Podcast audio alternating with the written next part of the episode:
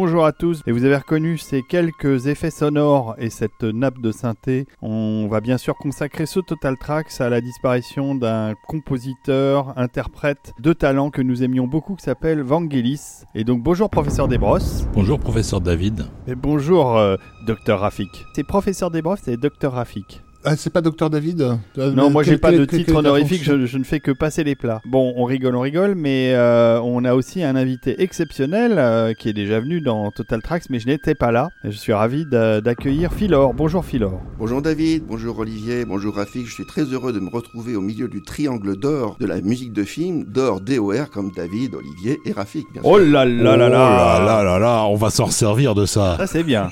on aime bien se faire brosser dans le sens du poil dès le début d'une émission nous allons surtout brosser le ah sens euh, du poil euh, de nos contributeurs que nous saluons, euh, que nous remercions. Et cette émission leur est consacrée, hein, puisqu'ils l'auront en exclusivité évidemment avant tout le monde. Tout à fait. Et ça, comme d'habitude. Alors merci de continuer à nous soutenir, de contribuer à garder l'excellence de Total Track. Ça nous permet de rester propre, de nous nourrir. Donc voilà, c'est grâce à vous évidemment. On a du café sur cette table en ce moment même. On est chauffé, on n'est pas dans le froid, dans la bise. Donc voilà, nous sommes réunis rapidement en apprenant la mort de Vangelis et on s'est dit qu'on allait donc lui consacrer une émission. Euh, on a fait appel à Philor parce qu'a priori il connaît quand même très très bien le sujet, alors que moi je ne le connais pas puisque ma, connaissance de Vangelis s'arrête à Blade Runner, au chariot de feu bien sûr, parce qu'on me l'a rabâché quand j'étais petit, que cette musique s'est retrouvée dans absolument toutes les émissions de sport euh, possibles et imaginables sur la télévision française. Et toutes les attentes au téléphone quand tu veux gueuler sur la SNCF. c'est clairement ça, ouais. Exactement. moi c'est le souvenir que j'ai. Il y a eu 1492 mais le film lui-même euh, n'étant pas euh, particulièrement à mon goût, euh, j'avoue que j'en ai pas forcément apprécié la musique. Et puis il y a aussi l'apocalypse des animaux que j'ai découvert quand j'étais petit. Voilà, j'ai parlé de moi. Maintenant, je vous laisse la parole. Par où commençons-nous, les amis? Bah, on va peut-être commencer par présenter le personnage, non? Oui, ça me paraît bien. Qui s'appelle en réalité Evangelos Odyssea Papatanasiou, raccourci Evangelis. On comprend pourquoi. Alors moi, je dis Evangelis. Je sais que ça se dit Vangelis, mais j'ai toujours dit Evangelis. Alors c'est ma licence poétique pour cette émission. Alors Philor peut nous expliquer pourquoi on dit Vangelis et pas Vangelis Effectivement, en grec, ce sont deux gammas qui font le son ge et il devrait être traduit normalement par Vagelis, mais en manière occidentale, il a été euh, traduit par Vangelis, mais c'est comme ça qu'il convient de le dire normalement si on veut respecter l'alphabet grec. Bon, très bien. Euh, Vangelis, Vangelis, de toute façon, ça n'enlève rien à la qualité de sa musique. Et donc, le personnage est né donc en Grèce. On en sait un peu plus sur sa bio, euh, professeur? Euh, Il est né en 1943, 29 mars 1943, à Agria, en Grèce, effectivement. Décédé le 17 mai 2022 à Paris. Ah oui, il vivait à Paris. Il vivait à Paris, mais on savait vraiment jamais où il vivait. Il avait des maisons un peu partout. Comme il était très privé, et d'ailleurs, ça a posé un petit peu de problème pour préparer l'émission parce qu'il y a très peu d'interviews de Vangelis. Très, très peu. C'est quelqu'un qui pensait que sa musique parlait pour lui et que du coup il n'avait pas tellement besoin de s'exprimer par ailleurs. Ça se défend. Donc on n'a pas beaucoup de propos de sa part. Alors, Philor veut, ajouter quelque chose. Oui, pour euh, le, village de naissance de Vangelis, donc Agria, en fait, se situe euh, à 300 km au nord d'Athènes, donc sur les rives du golfe Pagacétique, d'où seraient partis Jason et les Argonautes, et au pied également du mont Pélion, résidence d'été des dieux de l'Olympe, et également lieu où, selon la légende, Achille, Hercule et Jason auraient appris l'art de la guerre et la musique. Et Vangelis explique dans un certain nombre d'interviews que le fait qu'il soit entouré de nature l'a beaucoup inspiré, en particulier par une nature exubérante, avec des hivers très froids, des étés très chauds. Bah D'ailleurs, dans sa euh, filmo, euh, on retrouve des documentaires, des films euh, autour de la nature et des animaux. C'est d'ailleurs par là qu'il va commencer sa carrière de compositeur de musique de film et de, et de reportage, va, de documentaire. Oui, il y, a deux thèmes en fait qui vont marquer sa, carrière musicale. C'est d'une part le rapport à la nature et d'autre part le rapport à une transcendance, à une, espèce de divinité qu'il exprimera musicalement, on va en parler tout à l'heure, avec la réverbération, avec l'écho qui caractérise vraiment le son Vangelis. On dit qu'il y a des enfants, des jeunes garçons qui passent leur journée dans les jupes de leur mère. Lui a passé son enfance sous le piano de sa mère, parce qu'il avait un piano à queue. Sa mère était musicienne, pianiste et chanteuse. Oui, donc baigné dans un environnement musical euh, dès tout petit. Tout petit, et il s'amusait en fait à improviser. Déjà à l'âge de 4 ans, 5 ans, il s'est produit en concert à 6 ans devant 3000 personnes en improvisant sur le piano. Pas Donc mal. aussi longtemps qu'il s'en rappelle, en fait, il a joué de la musique sur le piano de la maison. Oui, sans pour autant avoir appris euh, le solfège et ce, ce Effectivement, genre de choses. il- C'était un autodidacte complet. Il revendiquait complètement le fait qu'il n'a pas suivi d'études de, de musique. Il voulait garder sa spontanéité. Il a suivi des études, mais d'art plastique, parce que c'est assez peu connu, mais Vangelis est aussi un peintre. Oui, il y a eu même eu une expo à un moment de, de certaines de ses œuvres. Une euh, expo, et il refusait catégoriquement de vendre ses œuvres. Il aurait pu faire beaucoup d'argent avec. Il considérait que c'était ses enfants à lui. C'était une façon de lui, pour lui de s'exprimer. Et c'est une autre dimension de sa facette d'artiste, parce que ce qui caractérise Vangelis, à mes yeux, c'est d'abord un artiste et un musicien, avant d'être un expert de la technologie et des synthétiseurs.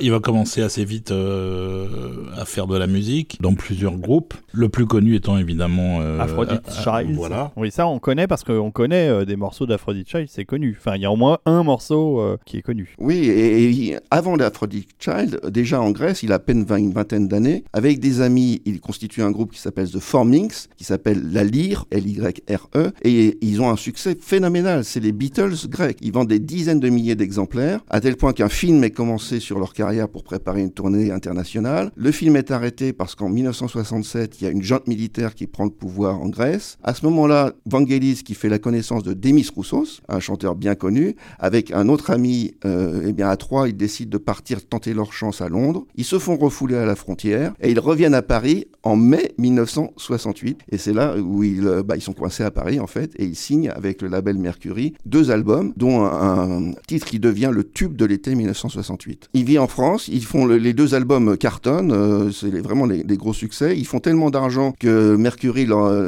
demande un troisième album. À ce moment-là, Vangelis et ses amis disent bon, ok, on vous a fait deux albums commerciaux, maintenant on aimerait bien faire quelque chose d'un peu plus euh, personnel, un peu plus avant-gardiste. Ils signent un album qui s'appelle 666, qui est basé sur l'apocalypse de Saint Jean. C'est complètement barré, ça ressemble à rien de- du tout, à tel point que le, label refuse le- le- les masters, veut les conserver. Vangelis apparemment s'est débrouillé pour en douce récupérer les masters. Le disque sortira deux ans après, en 1972 seulement, et sera retiré des bacs à cause d'une chanson un peu particulière, on va dire, qui s'appelle Infinity, dans laquelle Irène Papas simule un orgasme avec Vangelis aux percussions. En vrai ou en faux, on ne sait pas, mais en tout cas, Le, le c'est bien est. fait. C'est très bien fait. L'album devient sulfureux, mais est considéré comme un des albums fondateurs du style rock progressif. Et ce sera retiré des bacs. Tout à fait. C'est curieux parce que Morricone, à la, à la, à la même époque, fera la même chose euh, dans certains scores, avec une des, des voix de femmes qui simulent un peu euh, une certaine jouissance. Et, euh, et ça passera très bien par contre. C'est marrant parce que justement c'était la libération sexuelle totale et euh, Bah, et Birkin, il restait- Birkin et- Birkin et Gainsbourg avaient, euh, avaient euh, Je t'aime moi non plus euh, en- Ouais. en, 68 ou 69, Ouais. je sais plus quelle année. Mais c'est intéressant effectivement qu'ils se soient retrouvés coincés à Paris en mai 68 parce ou, que Bra- ou Bardot et Gainsbourg parce que dans la, la balade de bah oui, sauf que le, le- euh, elle avait enregistré euh, Je t'aime moi non plus, euh, mais c'est son mari euh, de l'époque qui était pas trop pas trop pour entendre l'orgasme de sa femme sur toutes les radios. On s'est un peu éloigné du sujet là. C'est intéressant qu'il euh, se soit retrouvé coincé à Paris en mai 68 parce que du coup il va il va il va quand même s'imprégner un peu aussi de, de, de, de cette de cette ambiance un peu euh, révolutionnaire on va dire. Alors, non seulement il va s'en imprégner, mais il va utiliser des sons, des enregistrements de manifestations dans un de ses premiers albums. Et déjà, il y a ce mélange de bruit, entre guillemets, naturel, de bruit réel, qui sera sa signature dans les albums qu'il va produire après, pour décrire un paysage. Encore une fois, on revient à ce, côté descriptif de la musique de Vangelis. C'est intéressant euh, que ce que tu disais, euh, Philor, à propos du fait qu'il était aux percussions. J'ai l'impression de ce que j'ai entendu euh, des journalistes qui en ont parlé et euh, de Jean-Michel Jarre, que j'ai entendu en interview, qui parlait de, de Vangelis en disant euh, c'était un percussionniste. Avant tout, il jouait énormément de percussions. Et d'ailleurs, ils ont partagé un studio d'enregistrement avec Jean-Michel Jarre. Et au bout d'un moment, Jarre a dit s'il te plaît, fais un peu moins de bruit, on aimerait bosser nous aussi. Parce qu'a priori, il tapait très très fort sur, tes, sur ses tambourins. Oui, Donc, oui, euh, il jouait les percussions, évidemment du clavier, c'est un claviériste extraordinaire, une très grande euh, dextérité, et il jouait de la flûte également, donc c'est un musicien accompli. J'insistais sur, euh, sur mes 68 parce qu'en fait, moi, mon, la, la question que j'allais avoir, c'était comment s'est-il retrouvé euh, au cinéma et surtout pourquoi en France? Euh, et, et en Mais- fait, mais- bah, il était mais- sur place. mais tout parce simplement. que, alors, il était sur place, et puis parce que révolution sociétale dit cinéaste révolutionnaire, donc Henri Chapier. Exactement. Et on arrive au premier film. Ah, Voilà. c'est Henri Chapier qui l'a réalisé Oui. Ah, Euh, je il, savais pas. il a fait deux films avec Henri Chapier, le premier étant Sex Power en 1970. Un album assez joli d'ailleurs, mais entièrement instrumental. Bon, il n'y a pas encore de synthé, mais il y a déjà cette euh, patte euh, Vangelis qui a ce talent vraiment unique de poser des mélodies extrêmement simples. Extrêmement simples, mais en même temps enrichies de façon très riche et qui donnent une très belle texture, mais des mélodies extrêmement simples. Oui, à- Et il y a Ah, pas mal aussi de, de percussions chromatiques, je crois, Mhm. dans, ce- dans cet album. Oui, on, on- je crois qu'on n'aura pas le temps de le passer. Non, non, Non, faut- on a faut- trop faut de morceaux faut déjà. Faut qu'on avance. Euh, Bon, J'ai pas dit qu'il y avait Jeanne Birkin dans, dans, dans, dans Sex Power et, et, et, euh, et Bernadette euh, Lafont, que c'est un, un pur, un pur produit de, de son époque qui raconte l'histoire d'un d'un mec qui fuit aux États-Unis euh, pour, pour se perdre dans les bras de diverses maîtresses afin d'oublier euh, une actrice dont il est fou amoureux et qui et qui l'obsède. Euh, Henri Chapier, quoi. Exactement. Euh, mais voilà, si, si vous avez vu quelques parodies de, de, de, de, de films qui se passaient euh, dans, dans, dans, dans cette époque-là, Sex Power est ce qui, s'en rapproche le plus. Quoi. On va juste préciser euh, pour les moins de 40 ans, Henri Chapier, euh, très connu en France pour son émission télévisuelle d'introspection qui s'appelait Le Divan, où Ouais. il a reçu beaucoup de gens du, du showbiz qui s'allongeaient sur son divan et il faisait les, les psychanalystes euh, Et- télévisuels. voilà. Et, et rendu célèbre par les aussi, hein, parce que parce qu'il avait un caractère euh, efféminé assez spectaculaire. euh. Exactement, il avait une façon de s'exprimer, mais c'était quand même un très grand intervieweur. Et je l'ai vu en, euh, avec le divan interviewer Gainsbourg et garder d'une patience, parce que Gainsbourg était dans un état euh, Bah, incontrôlable, comme d'habitude. incontrôlable comme d'habitude, et Chapier restait très très calme. Donc Donc là, on est en 1970, Aphrodisiacal c'est terminé, et déjà il commence à avoir des commandes pour faire des, des scores de films. Il va faire quelques courts métrages déjà et, euh, et quelques longs qui sont pas des choses euh, super remarquables et surtout qu'on peut pas forcément entendre si on voit pas le film parce que Vangelis il avait une, une gestion un peu particulière de, de, de sa musique. euh, qui pour lui euh, soit était mise en disque mais euh, entièrement revue par rapport à ce qu'il y a dans le film, soit n'était carrément pas édité. Il y a beaucoup de ces scores qui sont jamais sortis et qu'on trouve éventuellement en pirate mais pas en édition officielle. Donc il n'était pas du tout dans l'exploitation à mort de tout ce qu'il faisait. Pour lui c'était c'était avant tout le résultat dans le film et la satisfaction du réalisateur associé et le disque c'était assez secondaire. Alors il y a des choses quand même qui sont sorties, mais euh, on en reparlera après. Il y a des, il y a des, des, des scores albums qu'on a attendus pendant très longtemps. Et sa première euh, collaboration réellement avec un réalisateur connu, c'est Frédéric Rossif. Voilà, euh, qui a été composé en 70. Euh, même si le disque euh, finalement n'est sorti qu'en 73. Je sais pas exactement quand la série a été diffusée. C'est aux, alentours aux des années alentours, 70. mais on n'a pas de date exacte en fait. Donc c'était une série télévisée et ensuite avec Frédéric Rossif, il, a- il a travaillé sur des sorties salles et c'est mon premier souvenir de Vangelis, c'était dans les années 74 à peu près, je me souviens c'était une sortie scolaire et on devait faire une rédaction sur les animaux et on a vu le film de Frédéric Rossif qui ne m'a pas laissé un grand souvenir. Mais par contre au niveau de la musique c'est là où j'ai découvert Vangelis. Et Frédéric Rossif avait une méthode de travail qui a inspiré Vangelis pour toute la suite de ses carrières. Le réalisateur voulait que Vangelis conserve une spontanéité au niveau de la composition. C'est-à-dire qu'il montrait les images à Vangelis et Vangelis jouait, les interprétait, les improvisait en direct. Et ça sera sa méthode de travail pour toute la suite de sa carrière. Oui, sauf, sauf pour l'Apocalypse des animaux, qui est donc leur première collaboration, où là il a composé sans avoir les images. Euh, juste sur, euh, sur une, une base vaguement scénaristique des, des, des six épisodes que compte la série. On, on présente un petit peu le, le personnage de, de Frédéric Rossif euh, b- brièvement, parce que c'est un, un- un nom important de l'administration, on va dire, d'après-guerre euh, en, en France. C'est un Yougoslave, en fait, qui a perdu sa famille pendant la guerre, qui s'est euh, notamment distingué par ses faits d'armes. hein. Il faisait partie des, des forces françaises euh, libres, et comme, euh, comme beaucoup de résistants, euh, s'est retrouvé ap- après-guerre à,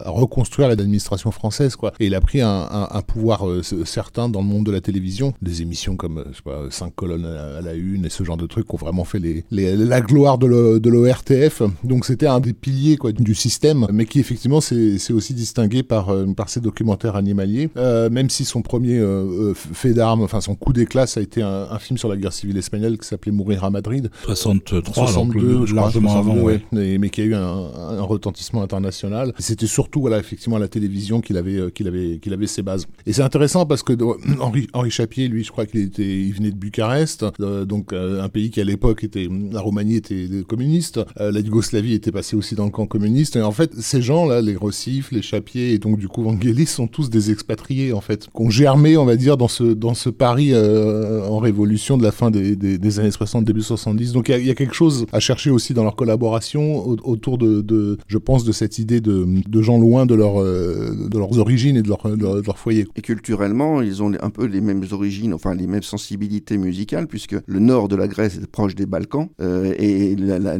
musique de Vangelis est également nourrie de, musique balkanique. Juste pour préciser qu'avant de travailler avec, euh, avec Vangelis, euh, Rossi bossait essentiellement avec Maurice Jarre, mais, mais entre-temps, Maurice Jarre, bien sûr, avait eu la carrière qu'on connaît aux États-Unis. Oui, c'est ça, il était, il était globalement plus tellement en France. En mais, fait, mais il était Jarre qui était du théâtre national populaire au départ et qui a du coup bossé à la télé avec, avec Rossif. On va peut-être écouter un petit extrait de l'Apocalypse des animaux, un morceau qui a été un tube absolument indétrônable qui s'appelle euh, La petite fille de la mer, qui a été réutilisé un nombre de fois incalculable dans des films, des documentaires, un peu partout, des séries, euh, qui est vraiment un énorme carton. Et que j'ai découvert à l'époque euh, à la radio, et mon papa avait acheté le disque. Bah, C'est-à-dire qu'à l'époque, c'était des disques qu'on trouvait dans tous les supermarchés. Ouais, ouais, ça a été un carton absolu. Vangelis, c'était, c'était du très très grand public et très bien accepté par le grand public, malgré son côté un peu expérimental finalement. C'est un, pur produit des années 70 en fait. On va écouter le morceau, on en reparle après. Ouais, ouais.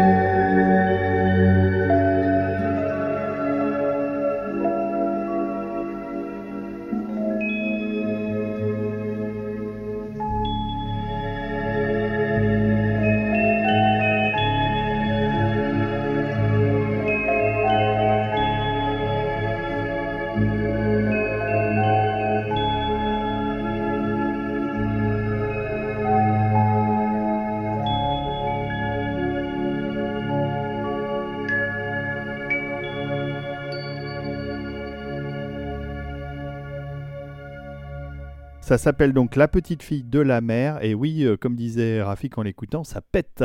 Non, c'est évidemment, on est dans, dans la douceur, euh, dans la rondeur. Euh. ça assoit aussi le fait que Vangelis est un vrai mélodiste. Tout à fait. Et on a l'aperçu de son style qu'il aura tout le long de sa carrière, c'est-à-dire des mélodies extrêmement simples. D'un point de vue musical, on est sur une gamme de ré majeur extrêmement simple. On a un son par contre très texturé et une réverbération, on en reparlera peut-être tout à l'heure, mais qui est vraiment la marque de signature de Vangelis. Voilà, et donc petite anecdote, John Anderson, donc le chanteur du groupe Yes, qui était aussi assez expérimental à l'époque, a été tellement intrigué par euh, l'écoute de cet album qu'il a voulu absolument rencontrer Vangelis, que ça s'est fait, en a découlé une collaboration assez riche euh, qui débouchera sur trois albums euh, en duo avec Vangelis. Ouais, qui cartonneront également, qui seront un très grand succès commercial. Bon, c'était bien joli. euh, il, a, il a fait d'autres trucs comme ça Alors ce- il a, fait il, a fait, il a fait quand même 12 ou 13 films avec euh, Frédéric Rossif, donc pas mal de choses qui sont sorties au cinéma et des séries également. Une collaboration vraiment assez dense parce que ça, ça a duré quoi une quinzaine d'années, qui se terminera d'ailleurs entre autres par un documentaire sur Vangelis par euh, Frédéric Rossif qui s'appelle L'arbre de vie euh, en 1981. Non, mais pour le coup, effectivement, il a, il a, il y a plusieurs épisodes euh, sur, à, ce- à cette série documentaire,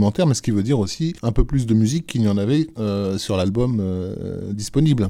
Clairement. Ouais. Donc euh, il y a quand même beaucoup de choses qu'on n'a pas, euh, ou presque jamais entendues. euh. Bah surtout que sur les, sur les 12 collaborations qu'ils ont fait, je crois qu'il y a eu que 4 albums à sortir, puisque le suivant, on va écouter un extrait aussi d'ailleurs, c'est l'Opéra Sauvage en 79, euh, et ensuite il y aura La Fête Sauvage, c'est plus ou moins les seuls qui ont eu des sorties albums. Il commence à avoir son son définitif car il déménage à Londres et il s'installe dans un studio qu'il nommera Nemo. Nemo en grec ça veut dire partage. Et c'est là où il fera son âge d'or. Pour certains c'est sa meilleure période euh, créative. Il fera plein d'albums comme euh, Pulsar euh, qui le rendront populaire comme maître du synthétiseur. Mais c'est là où il, je dirais, il s'installe art- artistiquement à Londres. Oui, je crois que c'est en 75 qui m- ou 76 qui monte son 74, studio- 75, son studio. l'Opéra Sauvage et, et les, les albums qu'il va faire par la suite et qui seront utilisés pour d'autres émissions télé, mais on va en parler, sont composés et réalisés dans son studio à Londres. Voilà, donc l'Opéra Sauvage, c'est aussi une série documentaire animalière en 18 épisodes de 50 minutes. Et euh, Vangelis joue tout ce qu'il y a sur le disque en fait. C'est-à-dire qu'il il se contente pas du, du synthétiseur, il joue aussi le piano, euh, piano électrique, euh, batterie, percussion, xylophone, euh, guitare acoustique, euh, guitare basse, tout, tout est joué par lui. C'est l'homme orchestre. Donc euh, c'est un vrai musicien.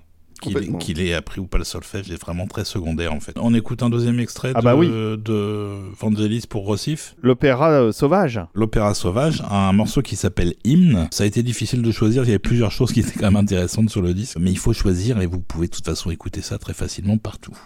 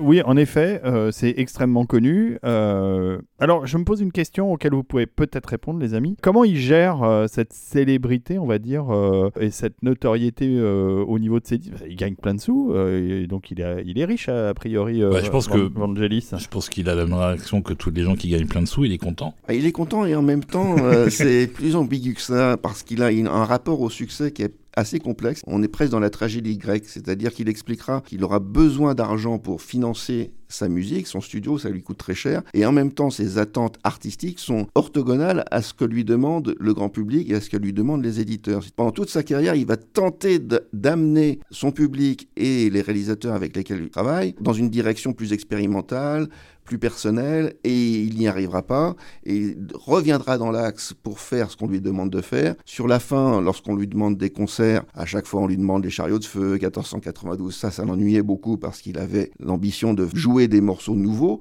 des morceaux plus expérimentaux, mais en même temps, comme il avait quand même le sens du business, et que le- la- son succès le mettait à l'abri de, de considérations matérielles, eh bien, bon, il donnait aux gens ce que les gens avaient en- envie d'en- d'entendre, mais c'est un problème pour lui. On en reparlera peut-être plus. Donc tout c'est ça, bah, c'est c'est ça qui m'intéresse, c'est savoir comment il gérait son succès. Donc euh, c'est un peu conflictuel entre son âme d'artiste euh, euh, expérimental et euh, le succès euh, populaire de ses musiques à, à- à thème, à grand thème même. Je pense qu'il avait très vite gagné suffisamment d'argent pour euh, faire ce qu'il voulait en termes de musique et que le, le succès était assez secondaire. Il était d'ailleurs très vite assez fâché avec l'industrie discographique. Tout à fait. Il faut pas oublier, donc il a, il a eu connu le succès très très tôt, à peine à 20 ans. C'est ça. Avec les The Four Mix en Grèce, c'était vraiment un succès phénoménal là-bas. Donc il a gagné beaucoup d'argent très rapidement. Hmm.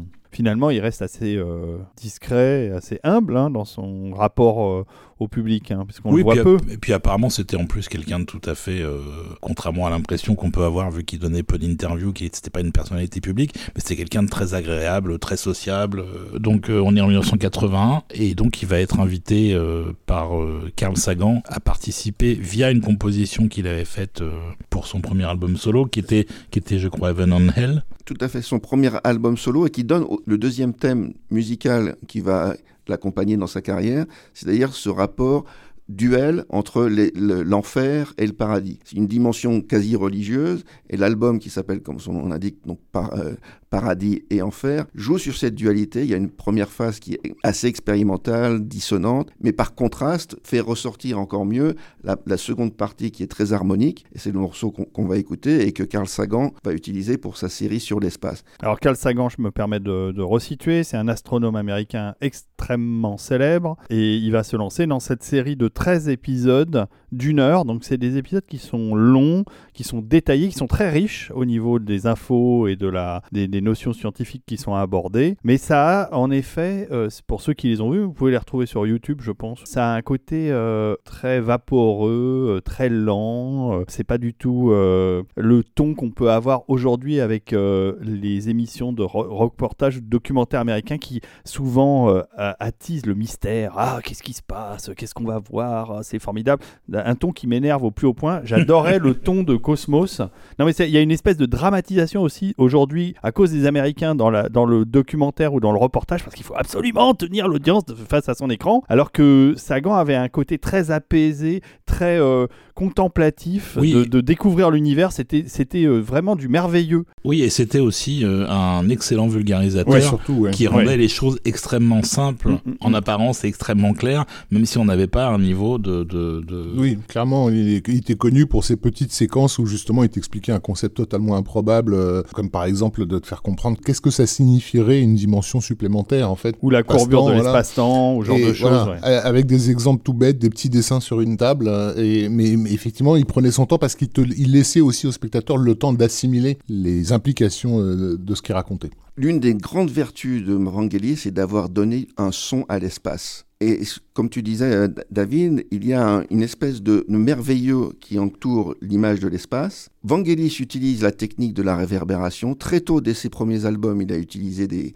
boîtes à réverb, comme on, les appelle. Pour l'album euh, Heaven and Hell, il utilise une boîte à réverbération qui s'appelle Lexicon L224, qui donne un son très ample. Et en fait, il y a une espèce de caractère sacré à la musique musique dans l'espace, car l'écho et la réverbération remontent à l'Antiquité, à l'époque où il fallait sonoriser ces théâtres grecs où un acteur devait chanter et entendu par un, un millier de personnes. Et en fait, on plaçait des vases creux dans les tribunes, et le vase en grec se dit ekea, et donc d'où le mot écho. Et cette même technique est utilisée en architecture dans les églises romanes ou les abbayes, on plaçait des vases dans les murs pour que la voix soit amplifiée. Et il y a une relation à la réverbération, dans, notamment dans la, la religion chrétienne, où la voix qu'on entend et qui est réverbérée comme ça a un caractère divin. C'est cette idée-là que Vangelis arrive à transmettre dans la musique de Cosmos, utilisera aussi dans Blade Runner pour euh, ce- le, le- le thème euh, bien connu. Est-ce qu'on écoute un morceau On en parle après Bah, on, est- on écoute ce générique de, de Cosmos. euh, Ce célèbre générique. Voilà, euh, qui est tiré d'une pièce de l'album Heaven and Hell qui s'appelle Symphony to the Powers Be.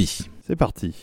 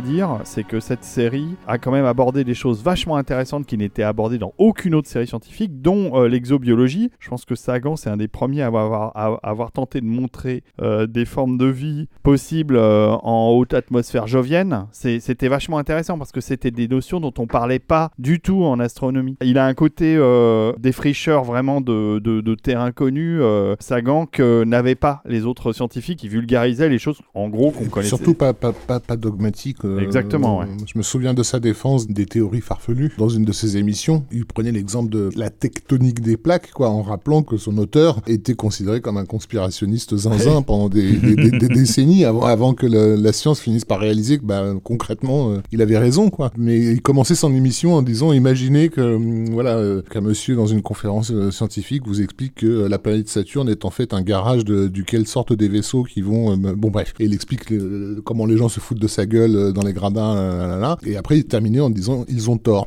Un scientifique ne, ne, réagit pas ainsi, scientifique analyse les données qu'on lui, lui donne, aussi farfelues euh, soient-elles en apparence. et rien que ça, tu vois, t'es en, mode bon bah merci quoi. Quand ils ont sorti la série de, de, DVD en 2000, ils ont eu le temps de faire, il avait eu le temps d'enregistrer et de faire des modifications à la série avant sa sortie DVD pour qu'elle soit amendée des erreurs scientifiques qui étaient dites dans les années 80. C'est vachement euh, intéressant de voir qu'un scientifique, non seulement il se remet en question, mais en plus, même jusqu'à son dernier souffle, il va ajuster et corriger ses théories pour pouvoir les présenter de la manière la plus euh, vérifiée possible en DVD euh, quand ils sortent en 2000. Donc voilà, c'est un, un, scientifique très respecté, très respectable, pour qui j'ai énormément d'admiration. Voilà, et donc Cosmos va aussi concourir évidemment au succès de renouvelé de, de Vangelis.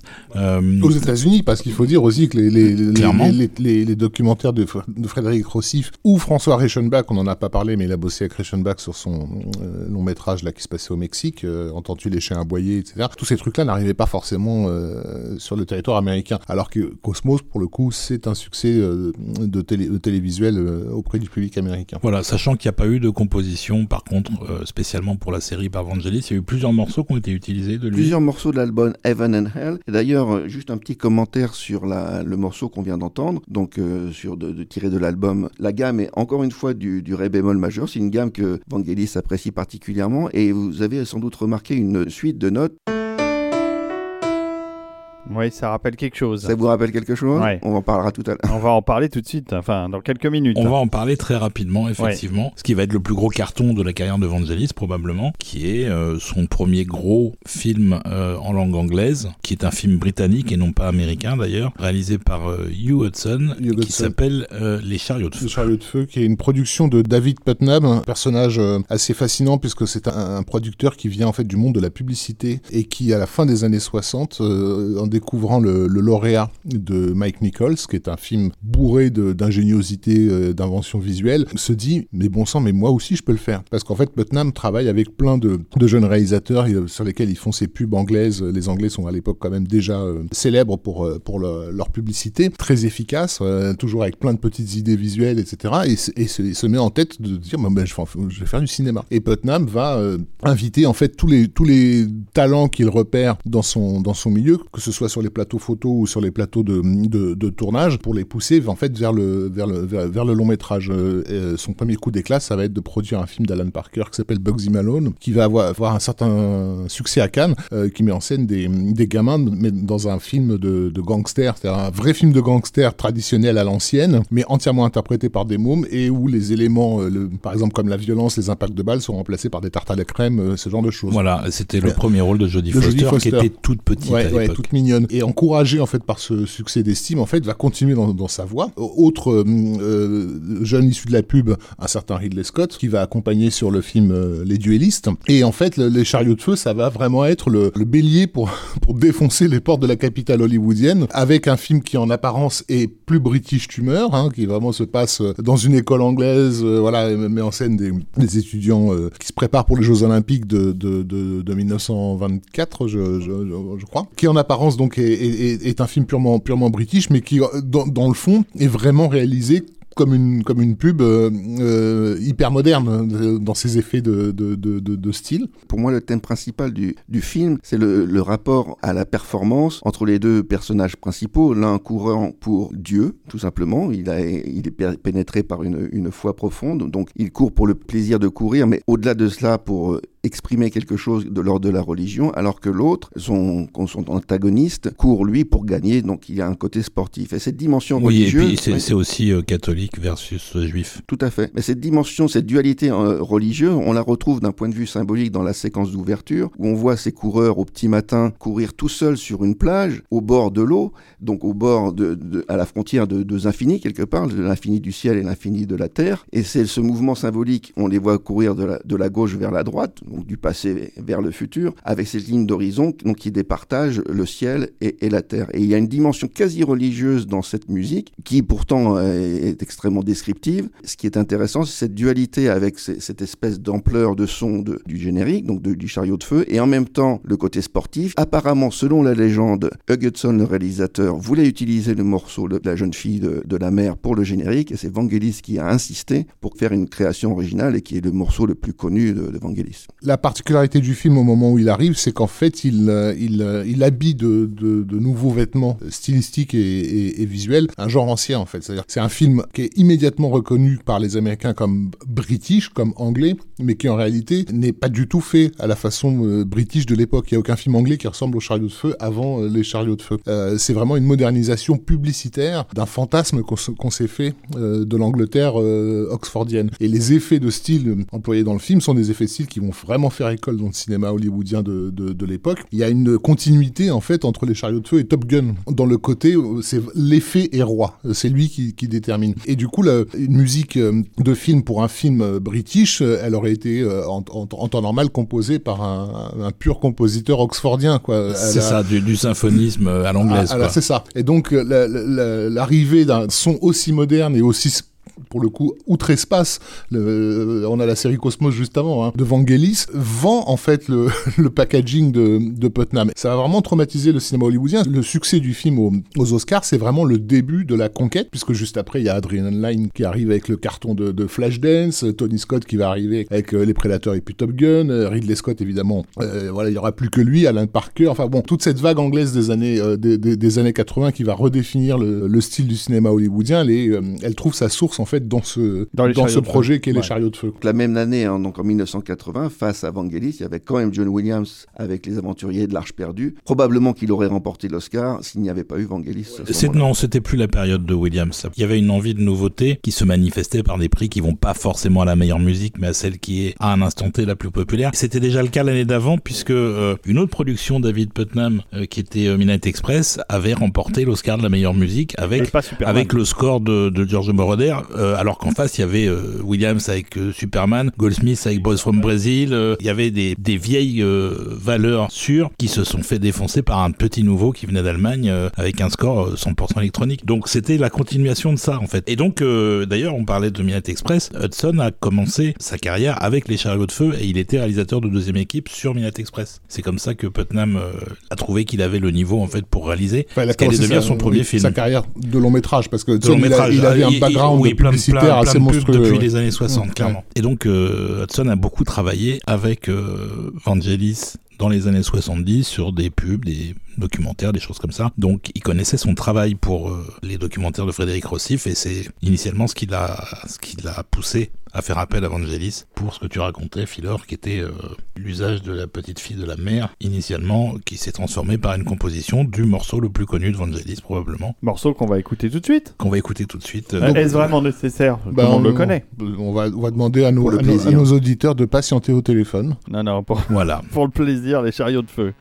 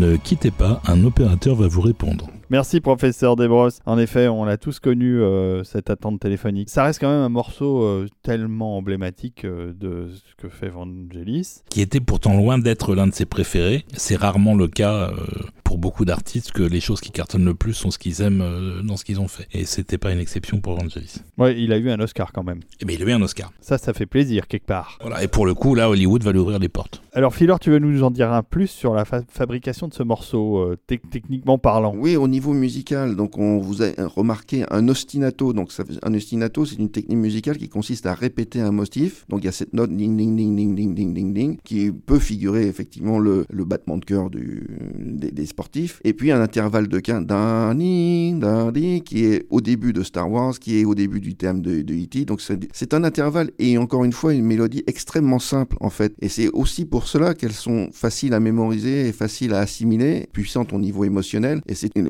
vraiment une des forces de Vangelis de trouver des mélodies extrêmement simples et d'arriver à les enrichir par des textures sonores.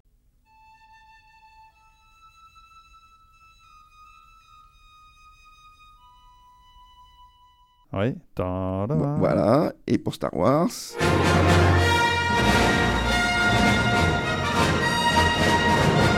C'est le même intervalle. C'est le même intervalle que dans les chariots de feu qu'on vient d'entendre. Ok, bah, euh, la preuve est faite que c'était dans l'air du temps. Voilà, sachant que ce qu'on vient d'entendre là, c'est la version album et donc a été retravaillée par rapport à la version du film. Elle est un peu plus soignée euh, et un peu plus riche en termes de, de, de production. Alors, On sait sur quel type de, de synthé il a, il a fait ça? Alors, Vangelis est connu pour euh, utiliser le, le Yamaha CS80, donc un synthétiseur polyphonique qui lui permet d'appuyer sur plusieurs touches et d'avoir un son simultané. Par ailleurs, il a cette caractéristique vraiment unique d'avoir une sensibilité, c'est-à-dire d'être sensible à la- à l'appui sur la touche, qui permet d'avoir cet effet de vibrato, cette, note qui tremble légèrement, mais qui donne de la vie à un son synthétique. Ce synthétiseur est une star, enfin, il est extrêmement connu dans le milieu de la musique, et c'est ce qui définit son, son son, on pourrait qualifier presque d'organique. Il y a quelque chose de sensible dans, dans le son du CS80, et encore une fois, rajouté à l'art de la réverbération et son fameux lexicon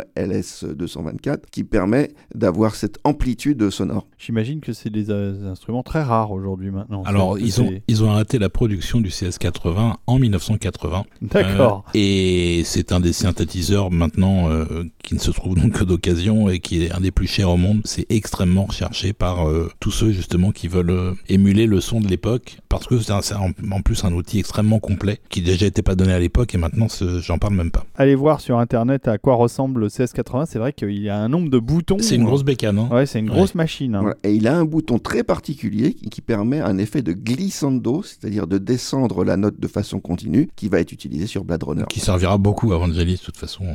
Et un dernier truc sur les chariots de feu, en 2012, euh, le film sera adapté en pièce de théâtre à l'occasion des Jeux Olympiques de 2012 et que la pièce intégrera d'ailleurs le score de Vangelis. Je ne sais pas s'il a participé directement. Et puis il y a le fameux sketch avec Mix Turbine euh, sur la cérémonie d'ouverture. Ding, ding, ding, ding, ding, ding, ding, ding. C'est vrai, c'est vrai. J'ajoute que le, le CS80, qui a un clavier de 61 touches, donc c'est moins de touches qu'un clavier de piano traditionnel, pèse 91 kilos. Donc bonjour quand on va, quand on a besoin de bouger. Aujourd'hui un synthé c'est tout petit, enfin c'est tout léger. 91 kilos le, le CS80, c'est une sacrée bestiole. Sachant que Vangelis avait au moins une dizaine de synthés autour de lui, vous imaginez un peu le matériel. Ouais, ça devait être. euh, bah, on comprend qu'il ait besoin de sous pour faire tourner tout ça. Alors, les amis, est-ce qu'on avance un peu ou On va peut-être euh, enchaîner sur peut-être un morceau déjà Un du, morceau fi- du film suivant, de- puisqu'on en a du petit film on suivant en a plusieurs. Bah, on, on vous dit même pas ce que c'est et on, et on- on balance le main title. et on vous met la scène d'ouverture et puis on en parle après. C'est parti.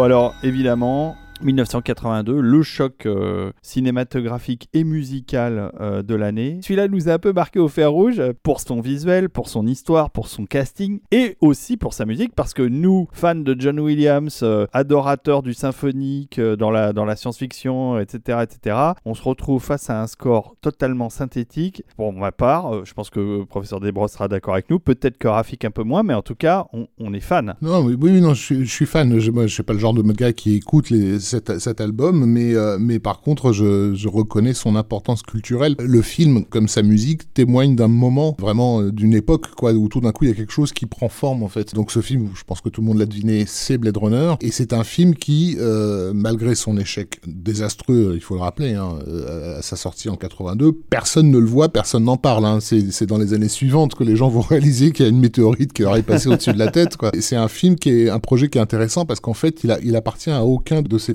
Presque personne qui ait bossé sur Blade Runner n'est satisfait de, de, Blade Runner, mais c'est des morceaux de trucs qui se sont joints les uns aux autres pour former un tout qui faisait sens culturellement euh, parlant. D'un côté, on a donc cette adaptation de, de, Philippe Cadic, qui n'est pas du tout une adaptation euh, fidèle. Qui traîne depuis d'ailleurs des années, puisque tout à fait. Euh, dès 71, je crois, il avait déjà vendu les droits. Il y a eu plusieurs tentatives d'écrire un script. Tout à fait. Et le script de Anton Funcher, il date de, de, de, de 77, quoi. Mais, mais Anton Funcher n'est pas l'auteur du script final, puisqu'il va y avoir des tas de réécritures derrière. Le titre ne, ne, ne correspond pas au, à l'univers de Philippe Cadic, puisqu'il vient d'un autre, d'un autre roman sur du trafic d'organes, donc qui s'appelait The Blade Runner. C'était pas Ridley Scott au départ qui était, qui était engagé dessus. Enfin, la Warner, elle, elle ne finance que parce que euh, le projet est un, est un projet chéri de Alan Ladd Jr., qui est ce mec qui a dû quitter la Fox euh, après l'échec d'un film euh, post-apo qui s'appelait Quintet de, de, d'Altman, qui avait un énorme échec. Et Alan Ladd Jr. a quitté la Fox pour fonder la Ladd Company, sa de production. Et Alan Ladd, c'est le monsieur qui a notamment protégé des projets comme Star Wars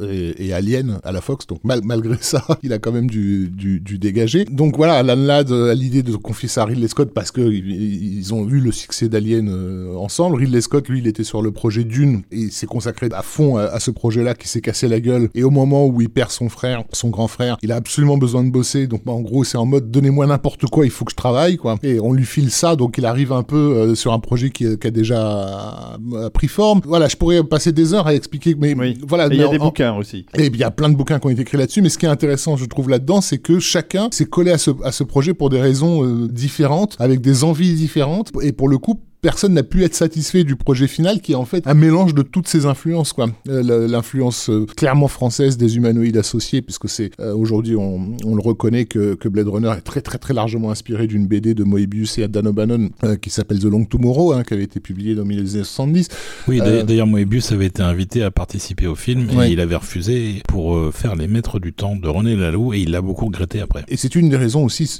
cachées pour lesquelles Metal Hurlant a défoncé Blade Runner à sa sortie. Il pouvait pas le dire euh, ouvertement, mais en gros, il y avait un côté, ce film, ce film nous appartient, on nous a un peu tout volé, quoi. Le fait est que Ridley Scott était venu à Paris et avait vu les dessins de Moebius pour The Long Tomorrow, donc euh, c'est un truc qu'il a resté. ont payé euh, Moebius? Beaucoup. donc ce que je trouve intéressant, c'est ça, c'est ce côté, c'est comme si personne n'était au fond responsable de Blade Runner et que le film s'était fabriqué tout seul en prenant toutes les névroses ambiantes, tous les artistes en, en, peine qui avaient, qui, avaient autour du projet, de se dire, toi, je, je, vais te prendre ça, toi, je vais te prendre ça, et je vais le fabriquer tout seul, et je vais devenir le film qui va littéralement synthétiser ce début de décennie en fait. Et c'est là où je trouve que la, musique de Vangelis a entièrement sa place parce qu'elle aussi elle porte avec elle un, esprit du temps. Complètement. Et je voudrais juste revenir musicalement sur le main title qu'on a, qu'on a écouté parce qu'il est vraiment révélateur de l'approche de Vangelis de la musique de film. Vous vous rappelez de la séquence d'ouverture, on est la nuit, on est sur une espèce de zone industrielle, il y a des explosions. On est au-dessus de Los Angeles. On est au-dessus de Los Angeles 2019, mais c'est une vision symbolique des enfers. On est carrément là en enfer. Et par contraste, Vangelis utilise une musique très éthérée, très légère, presque angélique. Et ce contraste entre la musique et l'image donne le thème du film, le thème de la verticalité, avec cette descente chromatique d'un côté et les clochettes qui montent. Et à la fin du film, tout le monde le sait, le thème principal, donc, qui est en quelque sorte l'ange déchu, donc les, les, réplicants qui représentent ce côté un peu, un peu surnaturel de l'humain. Lorsque la fin du film, le protagoniste va mourir, il y aura cette ascendance également chromatique en, en termes de musique. Et Vangelis a vraiment su incarner avec sa musique ce côté quasiment religieux de la, du film et métaphysique du film. D'ailleurs, le morceau final qu'on entendra peut-être après, ça ressemble beaucoup à ce qu'il a fait au début des années 70 pour Rossif euh, sur euh, l'Apocalypse des animaux ou, les suites. Euh, Il y, a ce côté très éthéré, éthéré hein, mais vraiment, il y, a une vraie filiation musicale et, et sonore. et c'est ça qui est surprenant, c'est que cette musique qui est en décalage total avec ce qu'on pourrait imaginer aller avec euh, Blade Runner. Et je pense que professeur Desbrosses va peut-être nous parler du fait que c'était peut-être Goldsmith qui aurait dû faire euh, Blade Runner. C'était Goldsmith qui était prévu. Et ça aurait été un film totalement différent. Et d'ailleurs, Terry Rawlings, le monteur de Scott, euh, avait commencé initialement à monter des séquences avec de la musique temporaire de Goldsmith. Sauf que Goldsmith déjà était pas très chaud parce que ça s'était pas super bien passé sur Alien. Il reviendra au final sur Legend. Puis en plus de ça, il était pas, pas dispo. Il avait pas mal de projets. La période de 80-81 pour Goldsmith, c'est un peu chargé. Il y a Poltergeist, euh, Brisby le secret de Nîmes. Enfin, je, il y a je sais pas combien de chefs-d'œuvre qui sont sortis à quelques semaines d'intervalle. C'est ça. Et donc, euh, et donc Ridley Scott propose à Vangelis de venir voir le premier montage du film avec son agent. Il est très très impressionné par ce qu'il voit et complètement terrifié par le futur ultra dark euh, qui est décrit dans le film et en même temps complètement séduit par la thématique du film. Et euh, donc il accepte et il va vraiment beaucoup travailler. C'est pour moi son travail le plus abouti en termes de, de construction musicale sur un score qui est maintenant euh, complètement lié au film et, euh, et, complètement légendaire en fait. Organiquement, oui, c'est ça. Ce qui est, ce qui est fascinant, c'est de, de, encore une fois, de décomposer parce qu'aujourd'hui, bon, Blade Runner est un objet tellement cohérent et, et plein culturellement qu'on a du mal à, à, à, à, revenir en arrière et à se dire non, mais en fait, ces trucs-là se sont clashés les uns dans les autres. Quoi. Ça, ça n'aurait jamais dû se croiser et se rencontrer pour non, mais ça.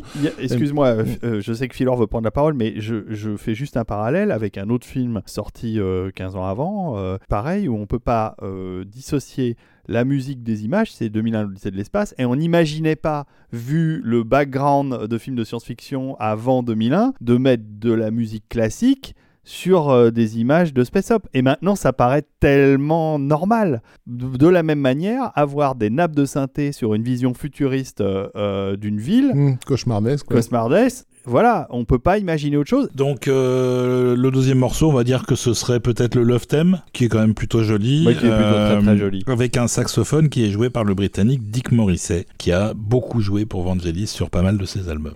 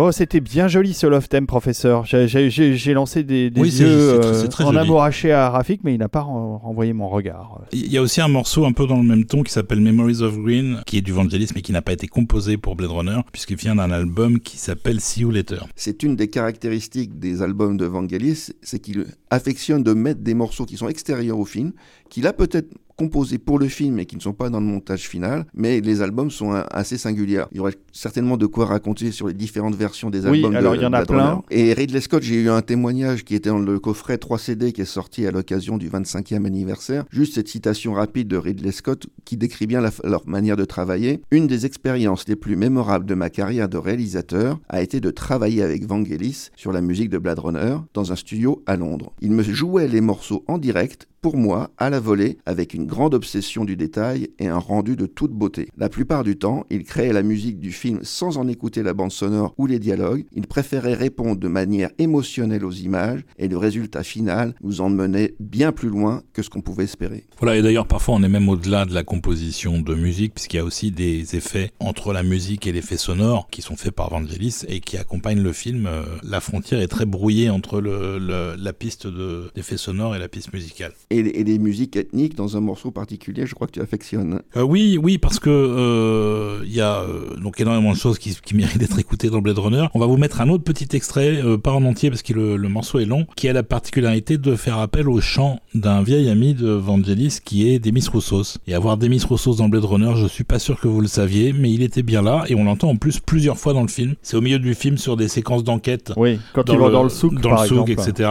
Euh, ça revient plusieurs fois euh, et donc ça s'appelle Tale of the Future.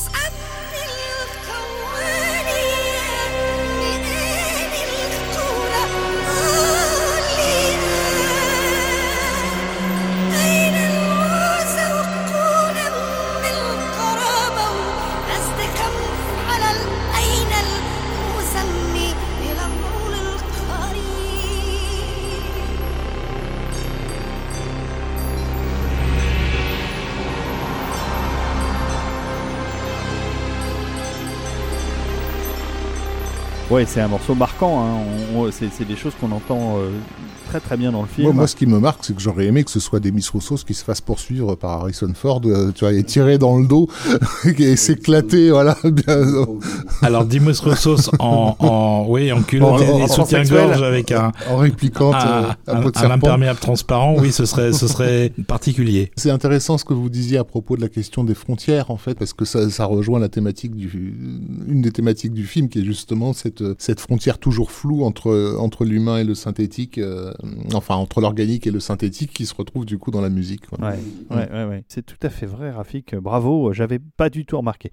Euh, Voilà, donc c'est encore une fois un usage très prononcé du Yamaha CS80, qui était vraiment le synthé favori de Vangelis. Il disait que c'était le, le meilleur synthétiseur analogique euh, qui ait jamais existé, qui avait besoin de beaucoup pratiquer pour s'en servir, mais que c'était aussi le seul synthétiseur qui permet de d'être joué exactement comme un instrument euh, véritable en fait, euh, un instrument acoustique. Juste une anecdote euh, que m'a raconté Philippe Colonna, l'ingénieur du son qui a travaillé avec Vangelis et que je remercie au passage pour les, informations. Et il me disait que lorsque Vangelis allait comme ça essayer un instrument ou un synthétiseur, bah, bon, il y avait des musiciens qui essayaient, bon, ça, ça sonnait pas terrible. Et Vangelis arrive sur l'instrument, il le prend d'une façon complètement inattendue et arrive à en produire des sons extraordinaires. Donc c'est encore une fois le talent de de Vangelis. Il s'agit pas d'appuyer sur d'avoir le bon synthé. Beaucoup de musiciens se sont dit ouais je vais acheter le même synthé que Vangelis et je vais être du Vangelis. Bah non ça passe pas parce que ce n'est pas Vangelis qui veut quoi. on, va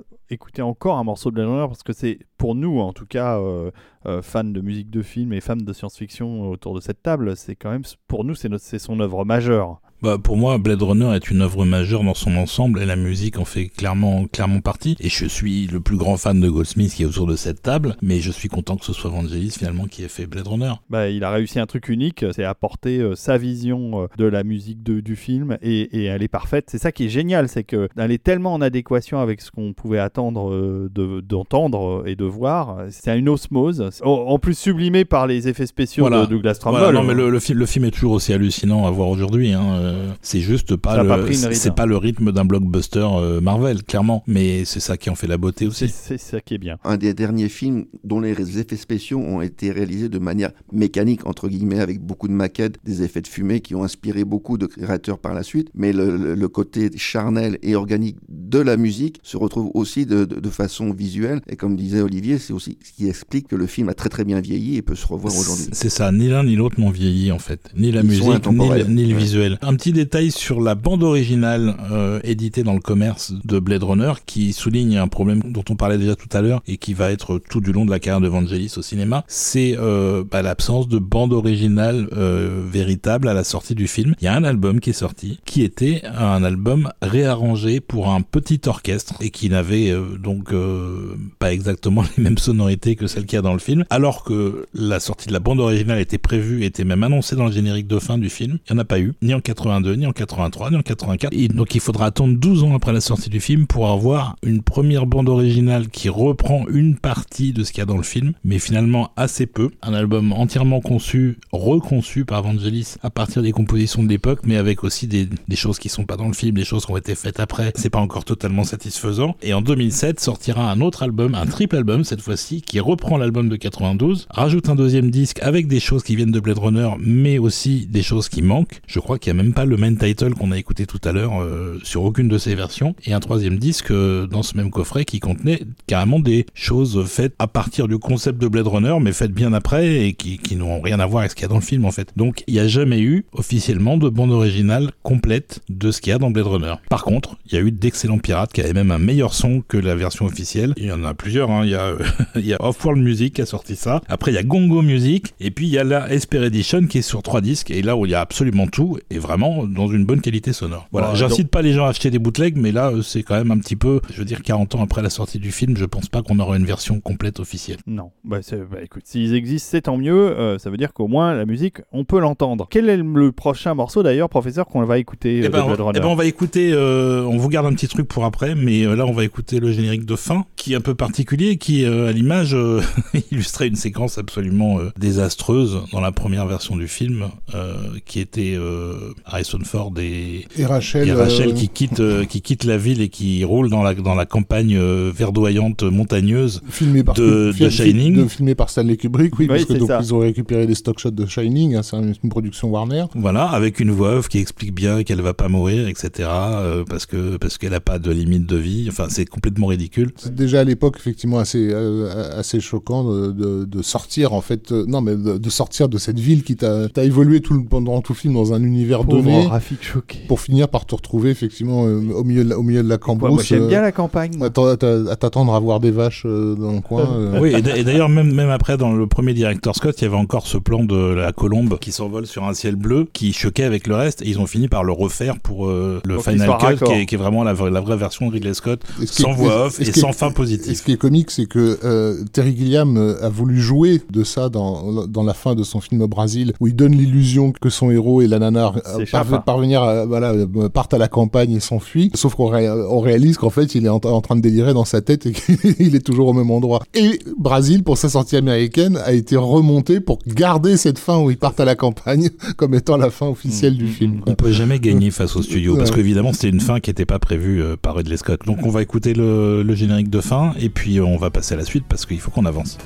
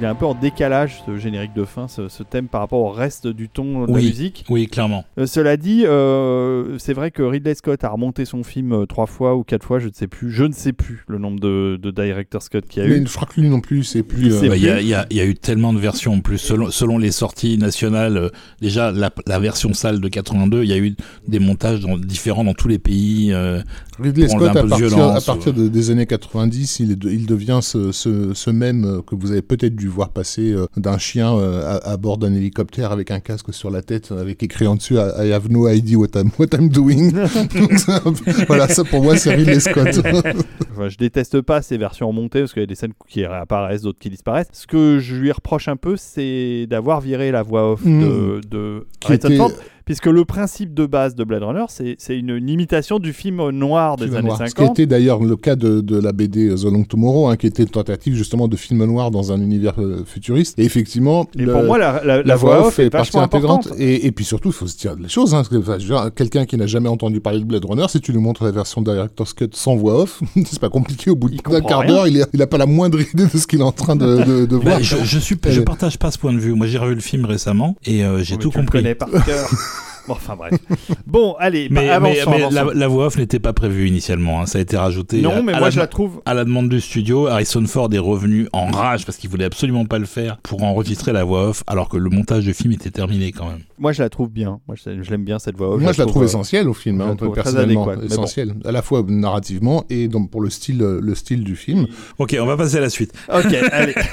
On passe à la suite avec un film. euh, Alors déjà, je vais noter, je, je réinsiste là-dessus parce que c'est vraiment quelque chose auquel les gens plus jeunes ont, enfin, ils ont du mal à comprendre. Blade Runner, c'est un bide, un un bide total. Et qui dit bide dit, pour les gens, ça n'existe pas ce film. Quoi. Ce qui peut aussi expliquer quelque chose que, qui peut surprendre, qui est, qui est la raison pour laquelle Vangelis va, Vangelis va pas être euh, suivi à, euh, à Hollywood. La musique électronique au début des années 80 à Hollywood, c'est Giorgio Moroder, qui effectivement a les cartons qu'on connaît euh, de, de- depuis Midnight Express. Oui, c'est Harold Et, Faltermeyer. Et Harold. Faltermeyer avec le flic de Beverly Hills, parce que leur film cartonne. Quoi. Et pas que. Euh, mais, Et euh, Top Gun aussi, c'est. Ouais, Aussi, et, ouais. et donc du coup, voilà, il faut, faut, faut comprendre que Blade Runner, il faut presque attendre la fin des années 80 pour que le film acquiert le statut qu'il a aujourd'hui. Mais sur les années 80, c'est un film qui, entre guillemets, n'existe pas. Oui, c'est Euh, ça, il donc- aura fallu 10 ans pour exister jusqu'à la, la sortie, qui est jugée à l'époque euh, valide, de- d'une nouvelle édition du ça. film. Mais, euh, mais donc du coup, euh, on aurait pu avoir d'autres partitions de, de, de Vangelis pour des gros films hollywoodiens dans les années 80. Enfin, l'histoire aurait été, aurait été différente. En l'occurrence, là, il va retourner à un genre dans lequel il, euh, il s'est déjà distingué, qui est, euh, qui est, on va dire, le, le- entre guillemets, le, fi- le film animalier, euh, même si là, on est, dans un film d'aventure euh, pur jus. Et ce film, c'est Antarctica, donc un, film japonais euh, de euh, Koreyoshi euh, Kurahara avec, avec le grand Ken Takakura, qui en fait ra- raconte l'histoire d'une expédition qui s'était réellement déroulée à la fin des années 50 au pôle sud et qui, qui s'était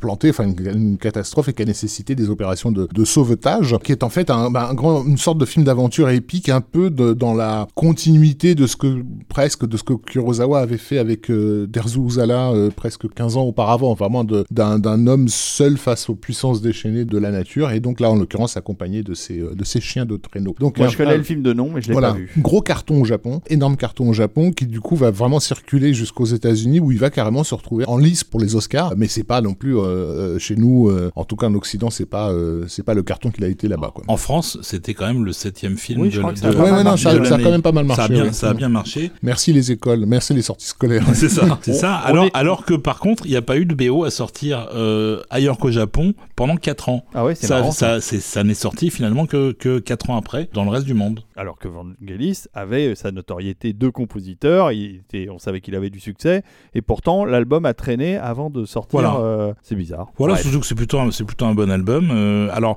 c'est euh, une musique qui va quand même se focaliser plus sur l'isolation, la solitude, le, un, un peu l'angoisse, etc. Euh, la désolation, en fait. Mais c'est pas une musique, par contre, qui est véritablement froide. Il y a une, il y a une certaine chaleur dans la Il composition. y a une chaleur, et il y a ce même truc en fait qu'il utilise assez drôle entre Blade Runner et Antarctica, c'était cette réverbération qui rencontre de l'infini. Encore une fois, Ouais. on est sur des plaines euh, de, de glace. Il y a cette notion de de- d'espace de, qui, est, qui est rassurant. C'est pas un espace qui fait peur, c'est un espace qui, qui est une- comme une espèce de cocon dans lequel il se sent bien. Et c'est cette caractéristique, enfin, de, de la bande originale de- d'Antarctica, dont le, le morceau qu'on va écouter comporte une, une rythmique un peu syncopée, mais qui, puisque c'est le, le- le- le thème euh, dirais, Principal. Mais il y a d'autres morceaux qui sont magnifiques dans l'album, beaucoup plus contemplatifs, beaucoup plus planants, qui permettent à Vangelis d'exprimer d'une manière musicale cette notion d'infini à nouveau. Mhm. On écoute Antarctica, là où il fait froid.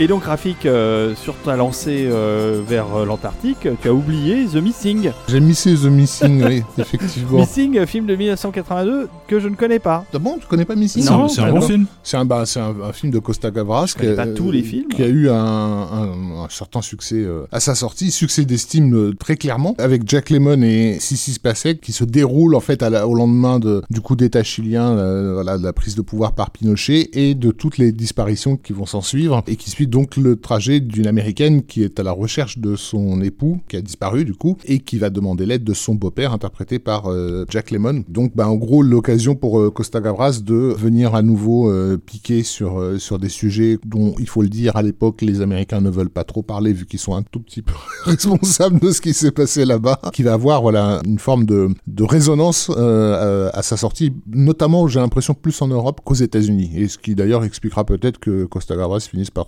revenir et s'installer en France, parce qu'au bout d'un moment, il en aura marre des Américains à essayer de donner des coups de pied dans la fourmilière, qui ne donnent rien. Euh, son dernier coup d'éclat aux États-Unis, c'est en 87, je crois, avec la main droite du diable. hein. C'est ça. Et ensuite euh, Music Box, Music mais c'est mais- plutôt déjà une coprode avec Ouais, la France. ouais, ouais, euh, tout à fait. Et la musique, bah, c'est euh, c'est la place aux mélodistes. Alors justement, là, on, on a une très jolie mélodie, donc c'est du ré bémol majeur, c'est une, une tonalité très claire, très très très lumineuse. Et ce qui est intéressant dans ce morceau, c'est qu'on va l'écouter le thème trois fois, donc il va être repris trois fois, mais à chaque fois avec une orchestration enrichie. La première partie, on a juste le piano, après viennent d'autres instruments et ça se termine en crescendo. Et c'est vraiment la manière de Vangelis, son art de trouver une mélodie très simple et de l'orchestrer de façon très riche. Alors, est-ce que euh, Vangelis a travaillé sur euh, ce film parce qu'il était de nationalité grecque, un peu comme Costa Gavras? C'est vrai qu'ils partagent la même nationalité. Oui, et puis rappeler aussi que Costa Gavras était encore sur le, enfin surtout je- connu pour ce chef-d'œuvre absolu qui est, qui est Z à la fin des années 60 avec une musique de Mikis Th- Theodorakis qui était déjà euh, pas mal, euh,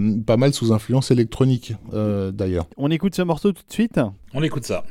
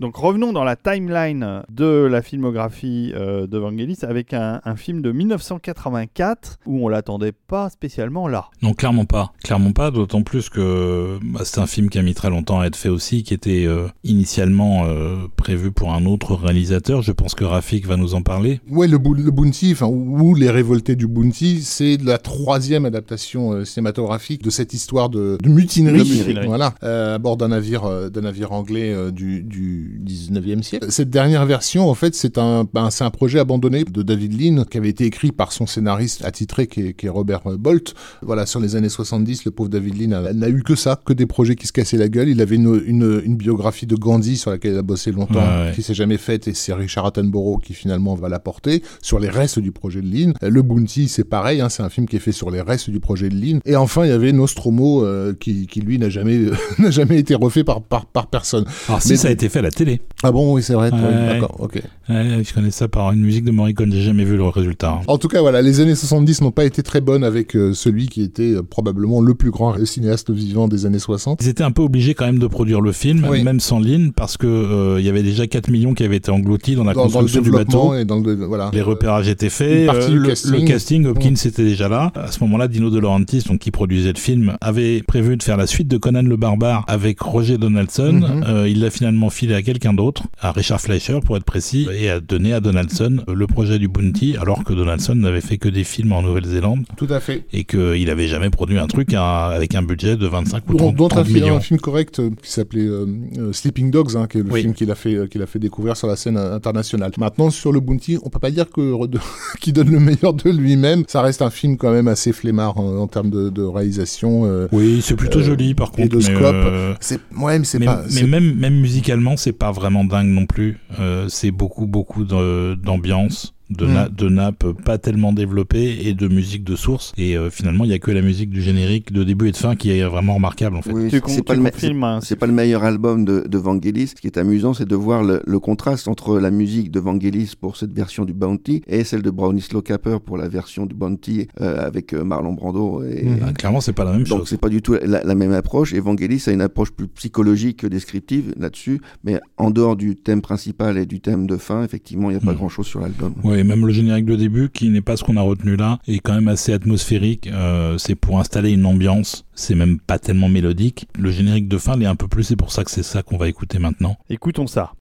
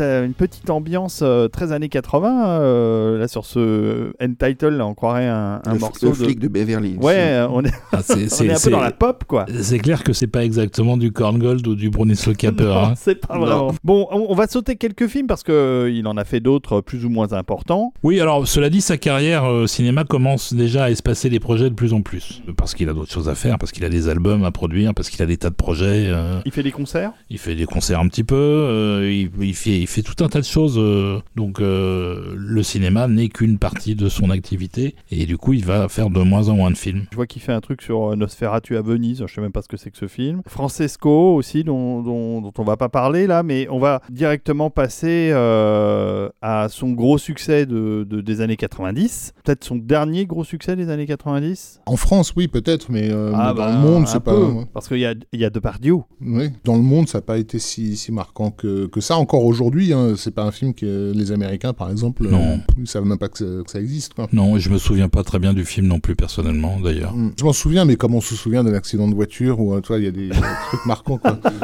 Non, mais si je parle de succès, c'est parce que euh, lors de la Nécro, euh, les télévisions n'ont parlé que de ce film-là. C'est ça qui est, en, France. en France. Oui, en France, oui. Parce que donc, la en France, parce que c'est deux Depardieu dans un film américain, donc c'est remarquable. Donc c'est 1492 de Ridley Scott, et donc il sort en 1992. Que... Pour le, le 5, cinquantenaire, je sais même pas comment on voilà, dit. Voilà, le 500e anniversaire. Euh, 500 ans de, la découverte de, l'Amérique par, euh, par, de, enfin, de l'Amérigo par eh, Cristoforo Colombo. C'est une forme de packaging. Hein, euh, c'est une, journaliste euh, que je considère pas forcément très talentueuse, hein, qui s'appelle euh, Roselyne Bosch, qui en fait avait découvert des tas de documents qui n'avaient jamais fait l'objet, on va dire, d'un recueil retraçant en fait justement les premiers mois de Columbus sur ce territoire, quoi, et qui s'était mis euh, voilà, écrire ce scénario et, et parce qu'elle a des contacts euh, bien placés, euh, et voilà, parce que c'était le Euh, 500e anniversaire, fallait, fallait faire quelque chose. il y a eu voilà, une espèce de deal qui s'est dit voilà, il faut absolument qu'on fasse un film événement. Donc les Salkin étaient en, en train de produire aussi leur Christophe Colomb aux États-Unis pour un budget absolument délirant euh, qui lui aussi va se planter royalement et qui le mérite d'ailleurs. C'est un, film en tout point détestable, hein, le, le- le Christopher Columbus de, de, de Salkin, comme Salkin était aussi quelqu'un de détestable. je dis ça parce que je l'ai interviewé à l'époque pour ce film-là et c'est une des pires interviews que j'ai menées, donc une vengeance tardive. Ça s'appelait Euh, Christophe, Christophe Colomb, la découverte. Et donc pour le projet français, il y a effectivement cette idée de packaging. Faut pas oublier aussi que euh, Ridley Scott, dans les années 80, euh, a accumulé deux énormes euh, euh, bids qui sont euh, Blade Runner et, euh, et Legend, qu'il est pas forcément en, en odeur de synthé. C'est pas encore refait une totale santé, même si Black Rain a plutôt euh, bien fonctionné, mais il y avait eu Traqué, pareil, qui a- Pas- pas marché plus personne ne sait que, ça, que ce film Et existe. Thelma et Louise, c'était après Et Thelma Louise, euh, bonne question. Non, je crois que c'est avant. C'est 90, je crois. Mais, euh, mais, mais, mais il est un peu redevenu, on va dire, le, le mercenaire euh, en quête de job. euh, qui, euh, il bosse beaucoup euh, pour la publicité à cette époque-là. Il va d'ailleurs faire une pub avec Depardieu hein, sur, pour, pour des pâtes euh, Barilla.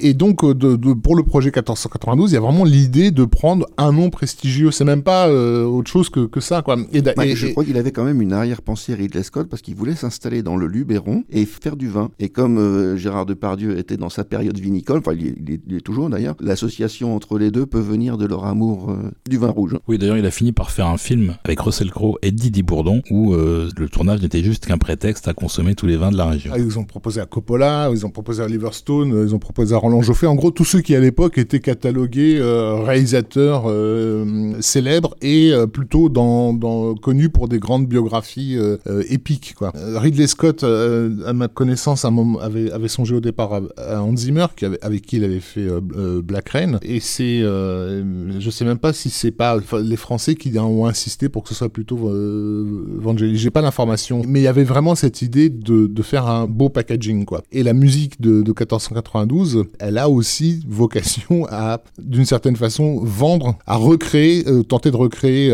plus ou moins artificiellement le- le- l'accident qui avait été les chariots de feu. Ça veut dire, voilà, on fait un film euh, sur un sujet très classique, très musée, mais en même temps, on va filer ça à un réalisateur de pub qui va nous faire des, beaucoup d'effets visuels extrêmement euh, euh, séduisants, et on va filer ça au compositeur dont le thème des chariots de feu a, bercé toutes les années 90. Ça contribue à faire de 1492 un pur euh, projet de producteur en fait, Oui. plus que de, de réalisateur. T'as raison parce que il y a, il y a déjà il y a la France, l'Espagne et les- le Royaume-Uni qui produisent euh, le film. Mmh, mmh. Euh, c'est pas une production américaine, Mm. c'est principalement une production européenne. oui. Et je pense que le fait que Zimmer ait pas été retenu, c'est parce qu'il voulait aussi un compositeur européen. Ce qui était euh, pas seulement la question, euh, c'est pas seulement la question de l'Europe, Van- c'est que Van- je pense que c'est plutôt encore une fois la question. Il faut penser le, le- le projet comme projet publicitaire. C'est une pub pour les 500 ans de la découverte de l'Amérique. Donc voilà, ça donne un film qui est, je pense, aujourd'hui absolument irregardable, qui déjà à sa sortie l'était difficilement, même si en, France il a eu un accueil totalement. euh, Enfin, je veux dire, la critique s'est pâmée hein, devant ces, magnifiques images. Il y a un joli fait gore, ceci dit. Il y, a une, nana qui se fait égorger au début, du film. C'est assez dégueulasse et c'est le seul moment où j'étais un peu réveillé euh, durant la projection de presse parce que j'étais déjà dans la presse à l'époque. Je suis vieux. Au moins, il y a une justice, c'est que finalement, la musique de Vangelis aura mieux survécu au film que le film lui-même. Et pour le Mind Title, il utilise un, un rythme un peu particulier en trois temps, qui est basé sur le boléro de Ravel. Donc, si on va l'écouter sur le, boléro, ça donne un rythme à peu près comme ça.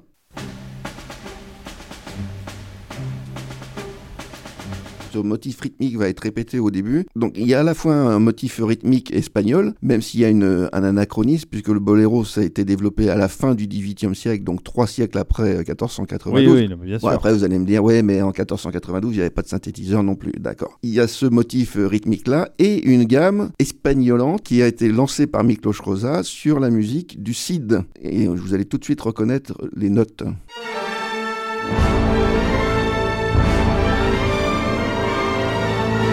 Donc c'est cette gamme-là que Vangelis va utiliser pour le thème principal et pour donner un côté ethnique un peu espagnol euh, à la musique. On, re- on retrouve aussi cette gamme plus tard dans la musique d'Horner pour, euh, pour Zorro. hein. C'est la Tout même à fait, gamme. hein. c'est la même gamme. Voilà, sachant qu'on a, on a affaire à un score un peu plus ambitieux en termes de moyens. Euh, Il y, a, il y a plus d'instruments live, euh, il y a des guitaristes flamenco, il y a du chœur évidemment, du violon, de la mandoline, des flûtes, etc. Des vocalistes aussi. Euh, donc c'est quand même un gros truc. Oui, c'est une Ah oui. musique riche. Et Il y a beaucoup de cœur. ouais, et c'est vrai. un, et c'est un joli thème central qu'on va écouter maintenant, qui s'appelle Conquest of Paradise.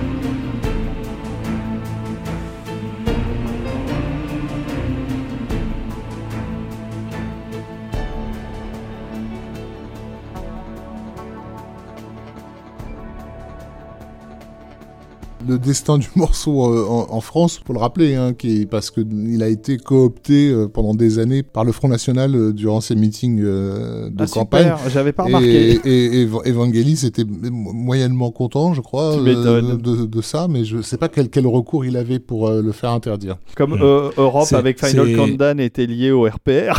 C'est ça, et un petit peu comme Goldsmith avec Air Force One qui a été utilisé par Donald Trump euh, au, grand, au grand dame des héritiers de Goldsmith, parce que Mm. lui il est plus là. Il y a quelques autres films de Vangelis sur lesquels on va pas s'arrêter. Il y a eu La Peste réalisé par Luis Puenzo, euh, je crois que c'était en 88, quelque chose comme ça. Il y a eu aussi un film avec Polanski qui s'appelait euh, Lune de fiel. Oui, la même année, en 92. C'est pas super remarquable musicalement, d'ailleurs c'est pas non plus vraiment sorti euh, en disque. Et on va plutôt s'arrêter sur un autre film un peu dans le même ton, disons un peu épique hollywoodien après Christophe Colomb, qui est Alexandre. Oui, alors là, carrément, euh, plus de dix ans plus tard, puisque c'est Voilà. un film de 2004, parce que le film euh, a eu euh, son petit succès. euh, Non Rafi plus, non, non. Alors moi, je, non, je vais prendre la défense d'Alexandre. C'est un film compliqué, mais certes, mais euh, je trouve assez intéressant dans, dans les limites de ce qu'on peut faire dans le cinéma euh, euh, grand public. C'est un projet de très longue date hein, pour Oliver Stone. Il a passé des années, euh, vraiment littéralement, je crois une décennie à bosser sur, ce projet-là. Et c'est tellement plongé dans le- la vie d'Alexandre Legrand que je pense qu'il a fini par oublier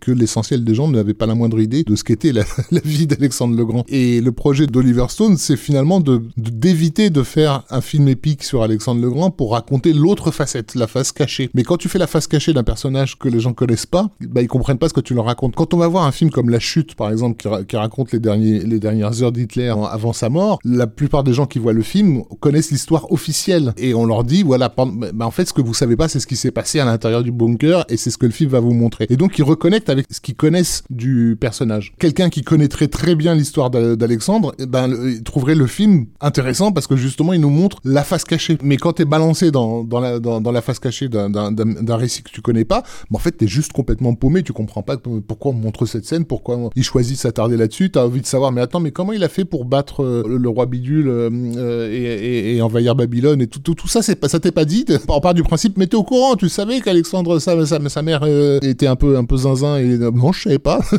tant, tant pis pour ta gueule on continue et en fait je trouve que euh, voilà si on si on, accepte l'idée que c'est un film euh, qui va à l'encontre des standards de l'adaptation euh, épique moi je le trouve à ce niveau-là intéressant par contre il a euh, d'énormes problèmes de production qui font qu'il y a eu 10 milliards de séquences qui ont été coupées Oui, il y a- y, y eu quatre versions à sortir euh, successivement en, en DVD. C'est un film de 175 minutes. Oui, il fait oui. pratiquement 3 heures. Donc, Cent- si vous me- 175 minutes, c'est la version courte. La, Oui, vers- c'est ça. la version que- la plus longue, elle fait 217 minutes et, et elle est sortie aussi. euh, du délire. plus c'est tard. du délire. donc, euh, donc oui, c'était, c'était d'ailleurs beaucoup de boulot pour Vangelis pour, euh, pour la composition. bah, c'est pas compliqué c'est score, qu'on hein. on est, on est à peu près à un million de dollars par minute hein, dans le film donc, ça a été effectivement une, une très très grosse production, mais qui a eu le mérite quand même de faire travailler des Français, puisque les effets spéciaux, la post-production, tout ça, ça a été fait en France. Donc Vangelis était déjà ren- rentré en France à ce moment-là. De ce que j'ai compris, il garde de la production du film un très mauvais souvenir, parce que c'est pour le coup une méthode de travail d'Oliver Stone qui ne correspondait pas du tout à, ce que, à celle de Vangelis. Vangelis est un vrai artiste et il a, horreur qu'on lui torde le bras. Et Oliver Stone avait la mauvaise habitude donc de changer, de changer de version. Et ça rendait Vangelis absolument fou de, de, de devoir s'adapter à des montages différents, y compris jusqu'à la dernière minute. Et d'ailleurs, c'est la dernière grosse production en fait sur laquelle il, il a travaillé. Et dans sa carrière, après, il reviendra soit à des projets plus petits, soit à des albums euh, plus personnels. On s'écoute Alexandre? Ah, moi, Euh, je veux bien. On s'é- on s'écoute Alexandre, sachant que c'est peut-être le plus orchestral des scores de, de Vangelis, puisque il estimait lui-même qu'il y avait à peu près 40% de- d'instruments live pour 60% de synthé sur la totalité du score, euh, et qu'il a bossé quand même un an sur le film, euh, qu'il a énormément composé de musique, qu'il avait aussi travaillé avant le tournage pour composer des, des musiques de source, des musiques de danse, des choses comme ça. Donc c'est un, gros gros boulot. Et donc euh, ça a été donné à Nick Rain, qu'il a ensuite orchestré et dirigé pour la partie Et on va écouter le thème euh, principal qui est euh, Titan.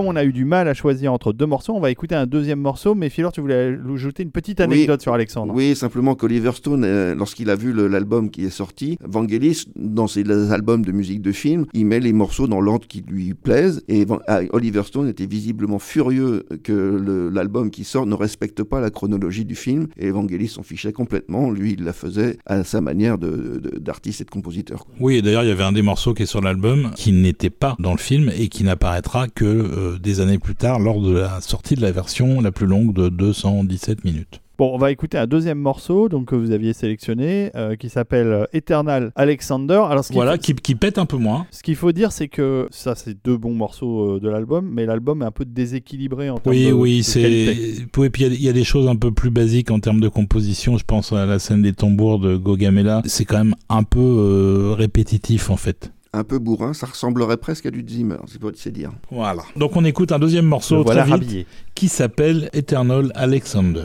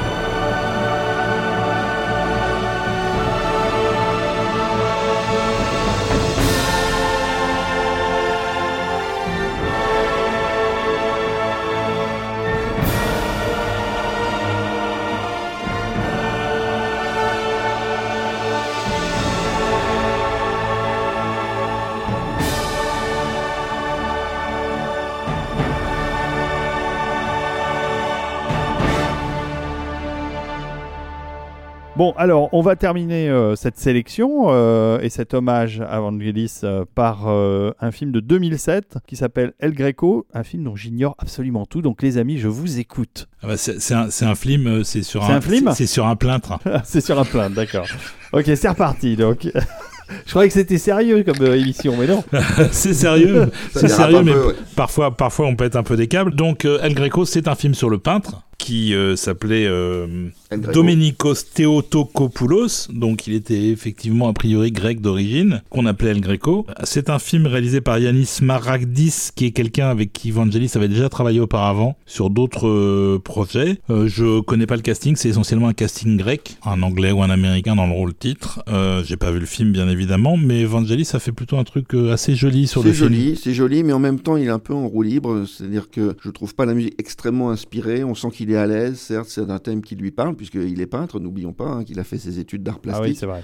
Oui, Mais- et, puis, et puis surtout, il a déjà fait un album consacré à El Greco, mais un album euh, personnel qui n'était pas lié à un film. Et il a aussi été sur les mêmes terres euh, de la même époque, puisque l'histoire d'El Greco, c'est euh, le XVIe siècle Oui. euh, en Espagne, et que ben, il avait aussi bossé sur 1492. Donc euh, c'est aussi une période qu'il a déjà visitée. Et donc en 95, il avait fait un album qui s'appelait Forostimis Ton Greco sur El Greco, euh, un album euh, limité à 3000 exemplaires. Donc évidemment, pas grand monde ne, ne l'a eu. Il l'a ensuite euh, retravaillé pour le sortir officiellement comme un album de sa, de sa discographie en 98 pour un album qui s'appelle Greco. Et donc en 2007, il fait ce projet euh, d'un film de fiction cette fois-ci. Voilà, donc il a fait le tour d'El Greco et nous aussi. Donc on va écouter un extrait parce que c'est quand même très joli C'est très joli. C'est très très joli et euh, je vous fais découvrir ça tout de suite.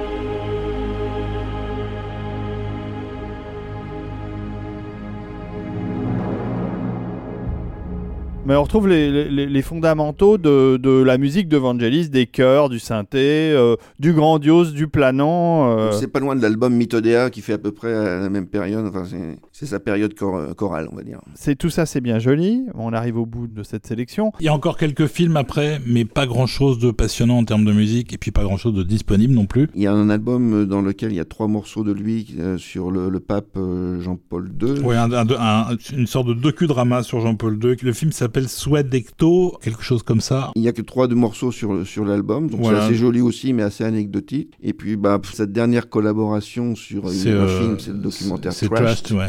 Euh, Euh, 2014, je crois. 2014, bon, c'est difficilement écoutable. Enfin, dire, c'est, on va dire, que c'est vraiment pour faire plaisir certainement à Jeremy Irons. Le film documentaire parle d'un thème qui lui tient à cœur, puisque c'est la nature. Euh, Objectivement, c'est pas musicalement très intéressant. Bon, alors les amis, on va conclure. Euh, Qu'est-ce qu'on peut retenir de la carrière euh, musicale, euh, cinématographique de Vangelis? Évidemment Blade Runner, et ça je pense qu'on va terminer avec un morceau de, de Blade Runner. Ouais, mais, qu'est-ce que vous en retenez, vous euh, Est-ce que ça a été important? Est-ce que ça vous paraît euh, majeur dans la musique de film? Important, oui, ça me semble évident. hein. Il a contribué à, à anoblir des sonorités qui étaient au, au départ quand même associées à- essentiellement à la, à la discothèque quoi, et à la danse. Enfin, la musique électronique dans les années 70, c'est pour faire du disco, quoi. Pas pour faire de l'épique, euh, pas pour faire du, du religieux, pas pour faire de, de- du contemplatif. Euh, Donc, il a aussi montré que l'instrumentation électronique pouvait permettre de travailler ses, ses, ses impressions. Oui, quelque part, il a transcendé le média dans lequel il exerçait Ouais. euh, pour l'amener à un autre niveau. Et euh, ça, c'est euh, quelque chose qu'il a été le- presque le premier à faire et qu'on ne pourra jamais lui enlever. Et il a influencé plusieurs générations euh, littéralement derrière lui. En fait, il a réussi à faire ce- le syncrétisme entre la musique technique, la musique savante électronique, qui dans les années 60-70 était extrêmement abstraite, absolument inécoutable. hein. C'était de la musique expérimentale, mais qui est une horreur à écouter, et le sens mélodique. Il a réussi à, à réconcilier les deux, c'est-à-dire à la fois la texture synthétique et le sens de l'harmonie. Il insistait beaucoup dans ses dernières interviews sur l'importance de l'harmonie dans le monde. Bon, c'est donc son côté un peu philo, et puis grec aussi. Là, on remonte un peu à l'origine de la musique en Grèce. hein. N'oublions pas que c'est Pythagore qui était mathématicien, qui a donné un peu les structures de l'harmonie euh, moderne d'aujourd'hui. Il est remonté quelque part aux sources de la musique et euh, a incarné cette, ce, ce- ce côté euh, quasiment euh, religieux ou, ou spirituel d'harmonie. Et il insistait sur le fait, pour lui, hein, que le monde en fait était créé à partir du chaos par des vibrations et par de la musique. Donc il y avait une vraie vision quasi philosophique de la musique associée à une très grande sensibilité. Et je pense que c'est pour ces deux raisons-là qu'il résonne au- aussi facilement che- chez nous. Quoi. Le fait qu'il ait participé à une série qui s'appelait Cosmos, hein, qui est un mot grec, Cosmos, ça qui veut dire univers. enfin, Euh, l'ordre en fait, tout simplement l'ordre, est effectivement un ordre peut- euh, qui- se crée par l'harmonie euh, pythagoricienne. C'était une belle conclusion. Peut-être pour terminer, juste une citation. Pour une fois, il y a un homme politique qui fait une jolie citation. Et je cite euh, Kyriatos Mitsotakis, le premier ministre de grec, qui, euh, à l'occasion malheureusement du, du décès de Vangelis, a dit Ulysse est le deuxième prénom de, de Vangelis. Et pour nous, les Grecs, cela signifie qu'il a commencé son grand voyage sur les chariots de feu. De là, il nous enverra toujours ses notes. Oh, c'est beau, c'est très beau. C'est une parfaite conclusion et on vous remercie, euh, on te remercie Philor d'être venu spécialement pour parler de Vangelis. Déjà, on vous remercie de nous avoir écoutés. On Oui. a fait un peu court parce qu'on voulait Philor, faire l'émission. qui, qui est venu avec son synthé de, de pas 75 kilos, Heureusement, Un, un peu moins. pour nous mais faire qui, ces qui- quelques qui- notes. qui, au départ voilà, pensait qu'il était, qu'il était invité à, à un concert de Total Tracks Je vous fais un Voilà. concert en et qui direct. avait répété tous les morceaux de Vangelis en se disant bon, j'espère que je vais pas faire de fausses notes. On n'a pas eu le temps de, de t'entendre beaucoup jouer, on n'a pas eu le temps d'écouter tous les morceaux qu'on avait sélectionnés parce qu'on voulait vraiment que l'épisode sorte rapidement à l'occasion Mm. de la disparition de Vangelis. Philor qui a également contacté donc Colonna, Oui, oui, je, remercie effectivement à nouveau euh, Philippe Colonna, l'ingénieur du son euh, de Vangelis, qui a vraiment à cœur alors, euh, de rendre hommage à Vangelis dans sa dimension musicale et de ne pas le réduire à une espèce de, de- de pionnier du synthétiseur. Vangelis était un vrai musicien, un vrai interprète. Il passait beaucoup de temps à, à pratiquer les, les instruments, contrairement, je dirais, à d'autres compositeurs de musique de film. On va être Jean on va pas donner les noms, qui savent ni jouer euh, ni euh,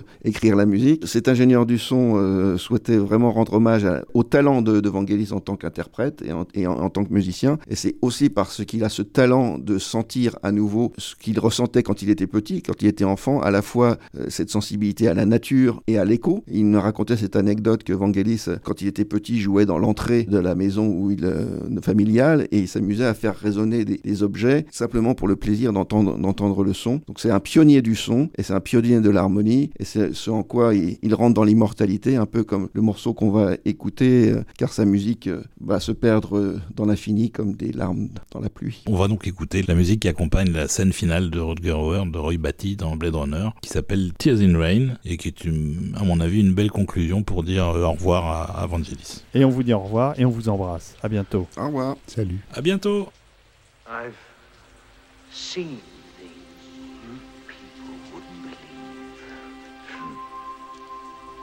Attack ships on fire off the shoulder of Orion.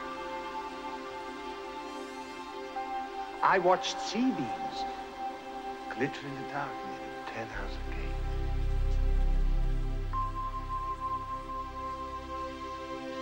All those moments will be lost in time.